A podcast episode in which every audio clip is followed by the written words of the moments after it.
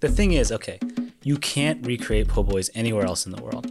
I feel like a Dungeness crab is like designed by God or by nature. I mean, it, it's so tasty. I think any hot sauce, it has to be designed to be good with pizza for sure.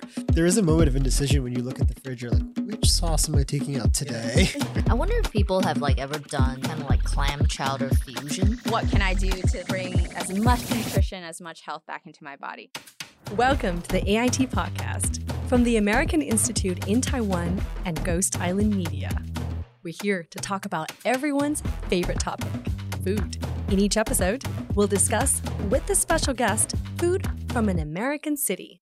Season one, we head to Boston, New York, San Jose, Orange County, and New Orleans. Subscribe to the AIT podcast now in your favorite podcast app.